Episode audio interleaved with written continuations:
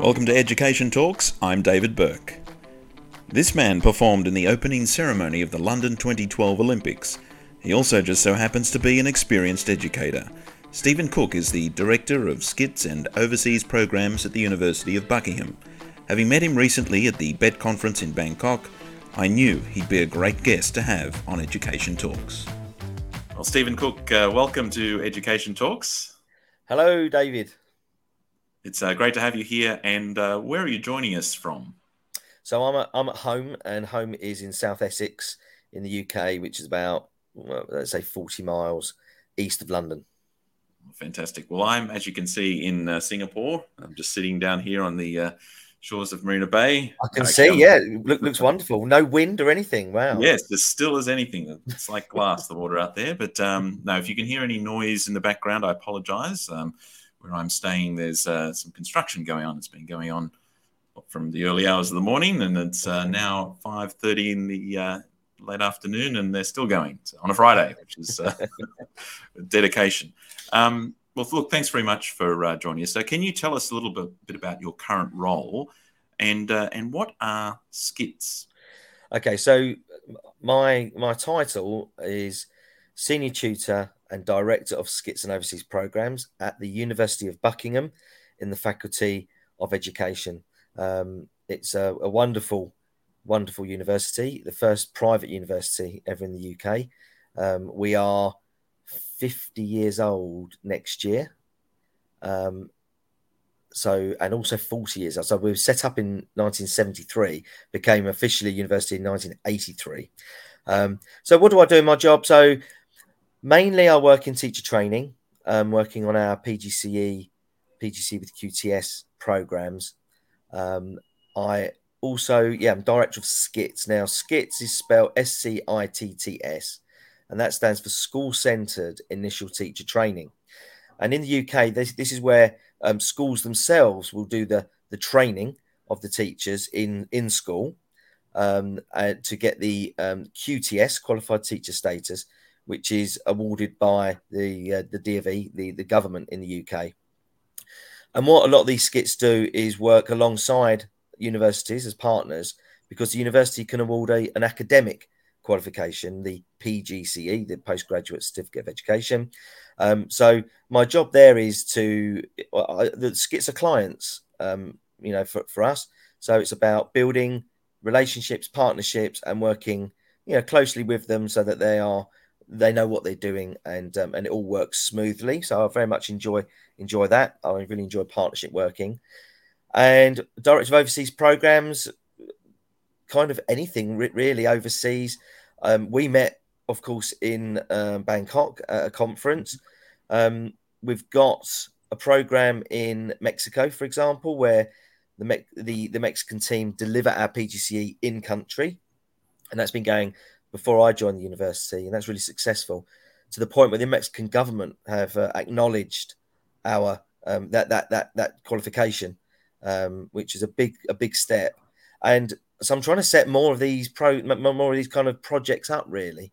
Um, so I've been in talks this week with a, with a number of other kind of countries, um, and also to kind of you know sell our, our masters programs that are very reasonable I think probably David, when we met, I gave you um, one of our um, brochures and said, "Well, why don't you come and study with us?"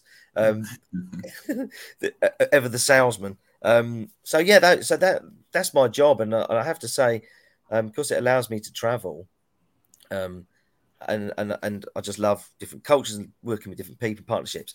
You know, I really think I've kind of got the best job in the world for me. You know, it, it wouldn't suit everybody, but you know, I'm very very happy to be um, to have got this job. Well, maybe not everybody, but I think a lot of people would uh, think that sounds like an exciting job. But what is it that you're doing now that really excites you? So, yes, I mean this week's a great example. So having discussions with um, with a school group from Pakistan, for example. Um, because what we can do is we can because we've got the Mexican model, we can we can adapt how we how we like deliver or run or, um, yeah, deliver and run the, the, programs. I've spoken to another um, group um, in, in in another uh, in a Middle Eastern country. I, I don't want to say too much, you see, in case in case you know something doesn't happen. But that really is the stuff that that excites me. Um, writing to people, I had a, had a, great chat with the SCITT this week as well um, to see if they'd like to partner with us. Anything that kind of yeah, anything partnership working and that I can drive forward business. I have to say that's the that's the thing that that really excites me. And the other side of it is going into the classroom and seeing my trainees. I've got two trainees this year, and I've not yet been in the classroom to see them, but just something about going into schools and and um, you know doing some observations and, and helping and guiding them as as you know as, as, as early career practitioners.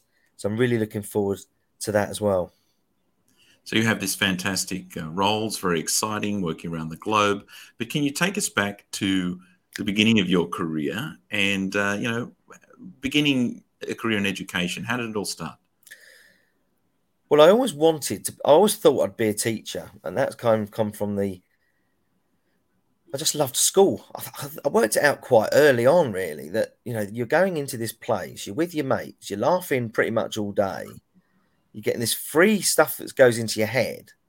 I mean, obviously through taxation and, and your parents, but I kind of worked it out quite quickly that this was a this is a great deal, you know. And I know and, and I know that that school can be really tough for so many young people you know, I just maybe I just had so you know I was really fortunate, but also I also think that even kids who don't have like difficult times of bullying, whatever it is, still don't necessarily have worked it out until they're much later in life and go, oh yeah, now I realise are the best years of my life. I kind of knew then, and I suppose as you got as I got older, building those really decent relationships with with the teachers and uh, and so I thought, oh, I think I might be. When I got to sixth form, I thought this could be something for me. So I went to university um, and actually did a degree. My degree was geography, um, in with with the with with the view that I probably would become a teacher. So out of my three A levels that I took, which were maths, economics, and geography, I thought, well, there's no way I'm going to do a degree in maths because I'd, I'd, really struggled at A level, and, and maths, are, when you get to A level, it just becomes letters. Um, but I was really good at the other stuff, and then economics isn't on the national curriculum in England, so that would actually have reduced my job chances. So I plumped for geography actually. Um, so that was quite a wise thing in a way. Um, so then I deg- graduated in 1995. I know I look much younger. No, I know I don't look much younger. Um, but I also then didn't want to go straight into the classroom because I didn't want to be 21, 22, kind of enjoying, you know, being in the classroom and then thinking what else is out there. So my intention in 95 really was right. I need, I want to get a job in London. Now, I didn't know what that looked like, what it was, but it was just like, let's get a job in London. Um, I live in a commuter belt, so kind of everyone commutes into London, right? And of course, as most things in life, um, it's not who, it's not what you know, it's who you know.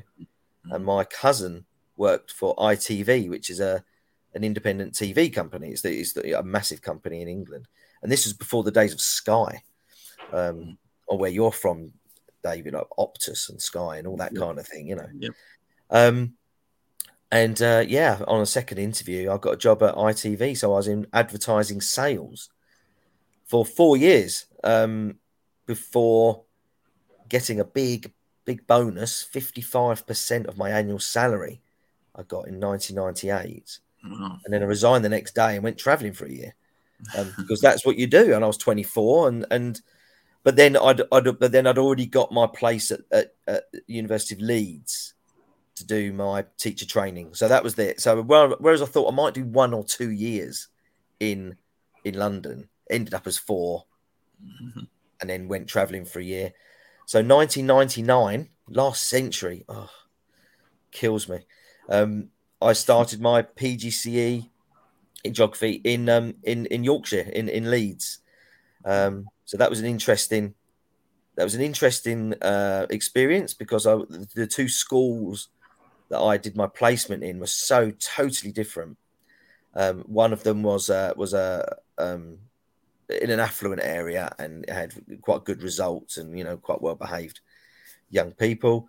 The the other school, I'll, I'll explain it by percentage. Is of of grades. I don't like doing that, but the first one I, I was in was got eight. The, the, the students in year eleven got eighty percent of them were getting five or more A to C grades in their GCSEs.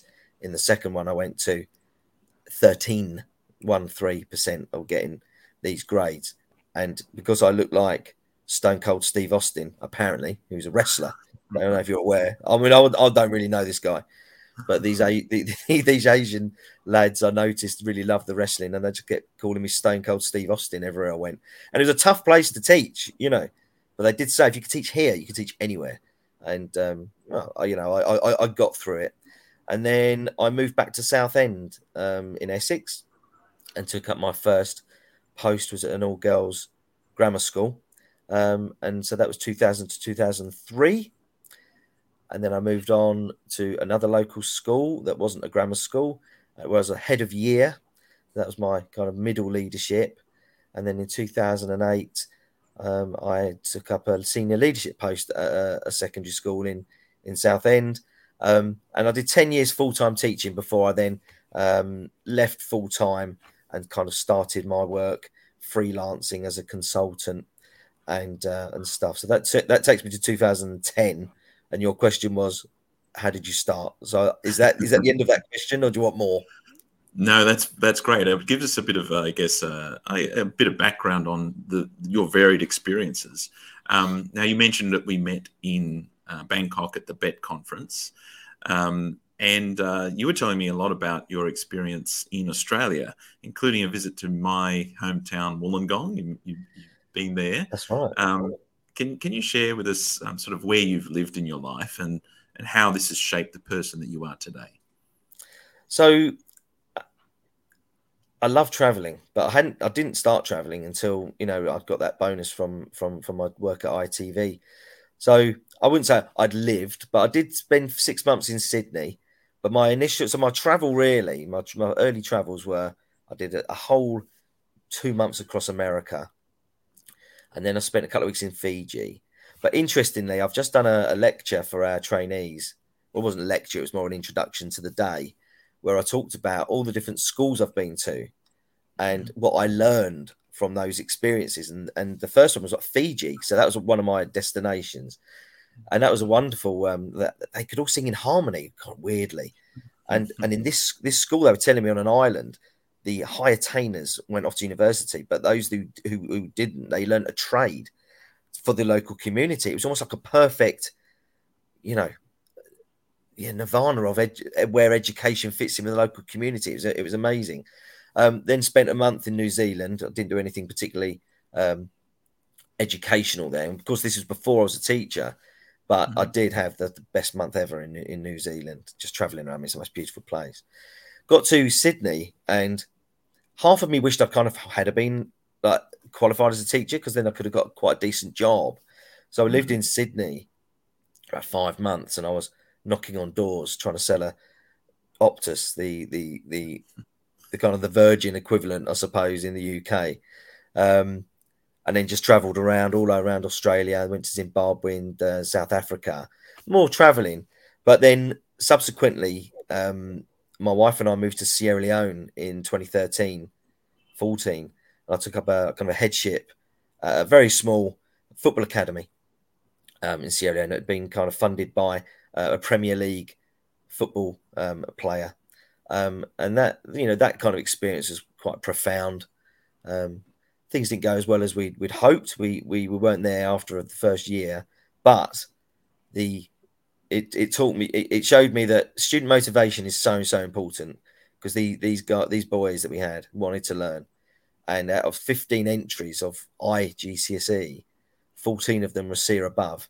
And this is without qualified teachers apart from myself and my wife um, and very little in terms of resources.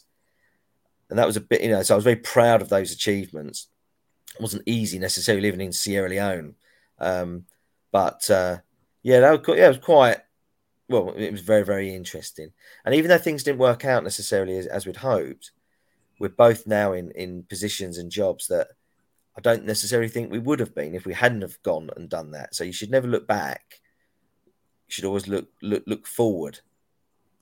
So this shaped a sort of international person that you've become, and uh, you know the biggest international event in the world is probably, if not the football World Cup, then the Olympics, and uh, the London Olympics were very memorable. And you know London almost in the same league as Sydney 2000, I might say. You know, not not a bad Olympics, pretty good. Almost. Um, oh, yeah, almost, almost. I mean, Sydney, come on, best best ever. Um, but um, you know, you had the chance of a lifetime uh, to, to be involved in the opening ceremony. Can you tell us how this came about?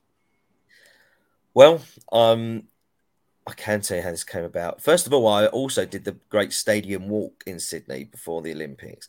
And mm-hmm. I, I was brought up, my dad was an athlete when he was younger. And um, so we always watched the, you know, the athletics and the Olympics was always a massive, a massive part of, of our kind of lives. Um, if you'll if you'll indulge me, uh, basically my story about getting to the uni- to to the um, London Olympics and performing goes right back to when I was um, when I was a student. So when I got when I hit the sixth form at school, so this we're talking about 89, 90. Um, I was very much just a, a, kind of football tennis. I was a I was a jock, I suppose you, you, would say. I just played sport, and I knew I was absolutely rubbish at anything creative. I mean, anything like art, pottery. I've, I've got really warm hands, so when they when the hmm. when the art teacher gave me some clay, I the, the first time we ever did pottery, I remember just like kneading this kind of like you know a pot, and it started to crack. And the teacher, honestly, he couldn't believe it. He said, well, "How's that happen? You dried it out." I've got some really weird warm hands. Art, anything, create, yeah, anything. I was terrible at. But I didn't realize I I'd kind of didn't have this kind of creative, um, you know, I didn't know it was missing. And then one day, a teacher called Jerry Dale said to me and my mate, he said, Boys, do you want to be in the school play? We're doing Joseph and his Technicolor Dreamcoat. And we looked at each other initially and just went, don't think so, Jerry. Well, did say Jerry, Mr. Dale. Um, but we thought about it. Thought, well, what, why not? You know, we're in the sixth form now. We're we're not part of a massive group of 300. We're there's not many of us actually. Mm-hmm. It's the start of a bit of fame, you know, kind of or infamy in school. You know, and you hit the sixth form, and suddenly, you know, suddenly you're walking around in jeans or whatever. So we thought, okay, why don't we give this a go? And that, David, is the thing that absolutely changed my my life. Um, hmm. went to the rehearsals. I was one of the brothers, so was my mate, um, and we're going through the, the songs. And I, I, realised that I could sing, or rather, he realised. And then, then he'd say, "Come, come over here, boys," and we'd be by, by the piano, and he'd say, "Sing this," and he'd, he'd, sing a harmony line, and I and I could do it, and I could, could do it quite easily. And um, so I suppose there's that, there was that kind of, I suppose, some kind of you know innate something within me that meant I could do that. But it was it had to be unlocked, you see. Mm. And then then Jerry and we did the play. It was amazing. Jerry then introduced me to kind of the, the music teachers, um, Pauline Waller. So I do want to call I do want to call these people out because they had such a massive impact on my life. So she was the music teacher, and her husband was the drum teacher because there was a drum kit, and I'd never played the drums, but I used to just stand over this drum kit and just think, oh my goodness, I would love to be able to play those drums. So they said, you know, they saw me like pining after this kit and said, Well, do you want lessons? So I asked my parents, and um, I'm not from a particularly wealthy background at all. Um, and so it was, a, you know, they said, Well, you know, we'll find some money for you to go and do that. And that's it. I mean, that that was my that's my takeoff. That's the thing that changed changed my life. Those those three people had such a massive impact. And when I tell this story to to trainees, you see, the point about this story is is that as teachers, you can have a profound effect on someone's life and maybe not even know that you have. Mm. But those those those eight words, I think it is, you know, do you want to be in the school play? Had a massive, mm. profound impact on my life. So when I tell trainees this story, I say cut a long story short, you know, from 1990 to 2012. And the London Olympics was in town and it was going to be 40, 35 miles from my house and I thought I've got to be part of it. Whatever happens, I've got to be part of it. So I, I, I just went online, found the, um, you know, applied to be a performer in the opening ceremony. Went along in November 2011, I think it was, for these open auditions. Kind of weird things. You had to like walk in a walk in a in a row. Uh, can you know? Can you walk behind someone else, um, and then do all this kind of actions. And the thing they got us to do was oh, there's a lot of mime, and I know now that that was in the opening part of the ceremony that I was in as well, where you've got all these industrial revolution workers doing all these kind of movements. And at the end of the first audition, they said, if you've got any skills, like if you can play the drums, go and sign up. So I went over and, and they said, uh, okay, how long have you been playing the drums? And I said, 24 years, or whatever it was then. And they're like, oh, okay. And then I got a call back for the audition for drummers. And what was interesting about that was that not not everyone was a drummer at all. In fact, I'd, I'd say the majority of those people that were drummers in the opening ceremony weren't drummers. But a few of them would actually say the only reason we got to do it is because we hung around with you, Steve.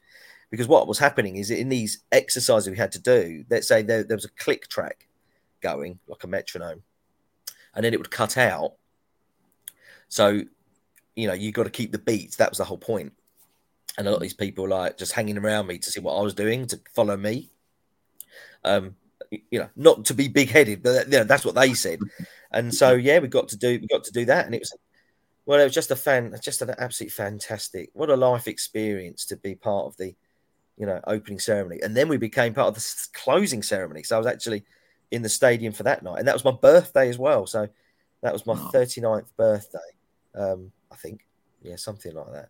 Um, yeah, it was just absolutely brilliant. But you know, like I said, the key thing about that is it was all. You know, I don't think that would have happened if I'd have uh, not had, had, had been taught and had the and had the privilege really. I've been taught by um, Jerry and, and Pauline and, and, Colin as well. I imagine that would be something they'd be proud of. Now, what would you say for you in your career, in your teaching career? What has been the most rewarding uh, part of it for you? I think uh, I say I say to young young teachers that you know I don't think you know the best things about your career yet, and they look at me a bit odd, you know, because I say, "What what would you enjoy doing?" and um, they don't. Uh, but actually, you know, the things that I that I love are seeing ex students, you know, grown up and and making a success in the world, and and um, I think that's that. I think that, that, that that's the that's the joyous thing that uh, I might have had an impact because that's what you go into this for. You don't go into education for the money. I mean, you'd be a madman to go and do that. so it's about having an impact on others and I and I, I, I hope I have. And a lot of my ex students want to be in contact with me. They they they want to be a friend on Facebook. Um, you know, it's a great joy that I can. Like I messaged yesterday, a young man I used to teach, who's a plumber, just said, "Hey, hey, hey, Matt, can you?" Can you come round and sort my and he and he does, you know. And then I said, "Oh, do you know a Sparky? I need a Sparky."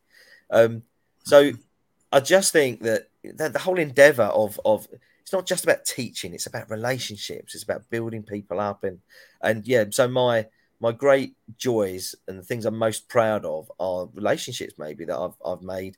Um, of course you want to see students do well.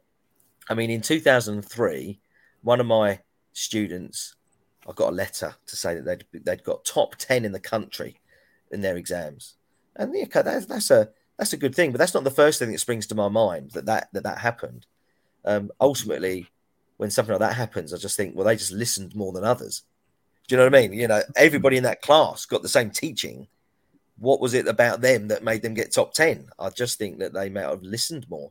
I think the challenge in teaching, really, the challenge in teaching is that you don't become so boring that they don't listen to you anymore, that there's enough variety in what you're doing that you, that they and their relationship is there that they want to be in that classroom with you. Mm. So I think it's a very long answer to to that question, but I think probably that you'll see a thread through this really, which is about relationships and um, and and and how important they are. So, the, yeah, I'm, I'm, proud of proud of many things, but you know, yeah, student successes, but what they become.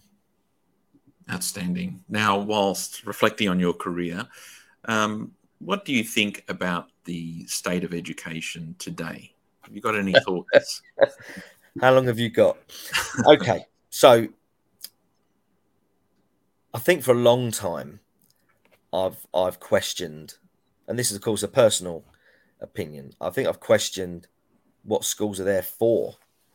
I am passionate about the fact that I think schools are about getting young people ready for life. And I don't think that is what governments think. I don't think that's necessarily what some people in education think. Because I think a lot of people in education think schools are about getting the best exam results because they see that that, that will then lead on to, you know, things like social mobility. But the reality is, is that not not every child is academic, and I think it's I think it's it's wrong, or I don't think it's right necessarily that that, that kids leave school with just one piece of paper that says this is the amount of knowledge I know in all these different subjects. Um, I don't have an answer necessarily, but certainly, you know, skills, dispositions. We know that the grades will only get them to an interview, right? Mm. You know, you get to interview for a college, or you get to an in, to an actual job interview with your grades. They it doesn't get you the job, and it's the stuff after that. And I think that just questioning the hierarchy of subjects. I mean, you know, kind of paraphrasing Sir Ken Robinson's, you know, legendary speech. Mm. And that had a that had a massive impact on me as well. Mm. Just to start thinking about this stuff. You know, for example, in a in a school, you know, food technology as we have it in the UK, the food technology teachers think think that they're the bottom of the pile. And in some people's perspective, they are, but they shouldn't be. Because surely teaching young people how to cook for their future families has got to be one of the most important things that we do in schools. So this whole the hierarchy that what, what is considered more, more important than not, I just think it might need a. I think it need a, need, need, needs a re a relook at. So I don't think that schools are getting our young people ready for life. My discussions with employers suggest that. So in my last role, um, this is we're going back to 2009 ish. I'd meet with um, local businesses because I knew that there was a, I knew that we could work more closely with local businesses. Um, and I got some really cool projects going actually, where the kids were working on real life stuff, not just pretend you're a t-shirt factory and make a website. They were working on real life stuff. And these these employers, I'd say, you know, if I if I could change anything within the education system, what would it be? And they said, you know, Steve, these these young people are coming out of school without the ability to solve a problem, and that's a massive issue. And I think that kind of would be coming out maybe university as well. And I just saw in my career that education almost becoming a spoon feeding endeavor because the kids realized as well the importance of the exam. So kids, rather than going into a classroom and, and oh, you know, what is it we're going to do today? And maybe it's also because because their age, but I just don't see that kind of you know what are we doing today, and it's just mm. it's completely you know at, at them. There doesn't seem to be any any excitement within them. As I say, it could be also down to their um, to their age and you know and, and testing them at, at 16 you know when uh, when sex drugs and rock and roll um, becomes on, on their agenda anyway you know uh, in, in a long way but I, I think we need to re- look at quite a lot of stuff. But you know, essentially, our school's getting young people ready for life, and what life is going to throw them, because climate change and the massive challenges. You know, they're going to be they're going to be work. You know, they're going to be. We need solutions that are that come from our young people, where they're solving problems. They're working collaboratively. I don't see much working collaboratively. And when you mention collaborative working, mm. you know, and, and, and, you know you daren't do it on Twitter, because everyone's like, oh, not doing group work because there's no evidence of group work and, and you know that works. And you know, I didn't like doing group work either, but we need to work out ways that we can do that rather mm. than just saying don't do it because it doesn't work and, and stuff like that in a roundabout way. And the other massive thing is um, critical thinking and and and you know the last few years, well since 2016, the whole Brexit thing, then the pandemic, I've just seen so many adults claiming to be critical thinkers when they're far from it, far from it. And and I think that you know we need to make sure that our young people are coming out as critical thinkers are willing to change minds and and, and look look for evidence for things. So that that's that's that's why I, I do a lecture um, and, in introducing more critical thinking into your classroom because I think these are the big things. So I think that was a big answer. well, certainly critical thinking, just the the whole um, digital environment for, for students today, like their lives online and the ability to be able to evaluate and think about things and source, you know, where information is coming from. It's uh, certainly a challenge, certainly for, for adults today. Uh, so our, our, students really need that critical thinking uh, ability. Um, Steve, uh, how can people get in touch with you? Well, certainly, if people would like to get in touch, um, re business, business opportunities, working with the University of Buckingham, my email address um, will be in the notes, I believe. Mm-hmm. So yep. stephen.cook at buckingham.ac.uk. Um, we'll also put a link to the web page. Um, and uh, yeah, anyone wants to get in touch, I'd be very, very interested in speaking to anyone who'd like, uh, like, like us to work with them. Yeah. Fantastic. Well, look, uh, Steve, it's been an absolute pleasure, just like it was uh, when we met in Bangkok. Uh, hope we can uh, catch up again soon. I'd love that, David. Thank you so much. Thanks for inviting me on as well. I feel honoured. If you're in Singapore or planning to be there for the expo at EduTech Asia on November 9 to 10, please let me know. I'd love to catch up with you.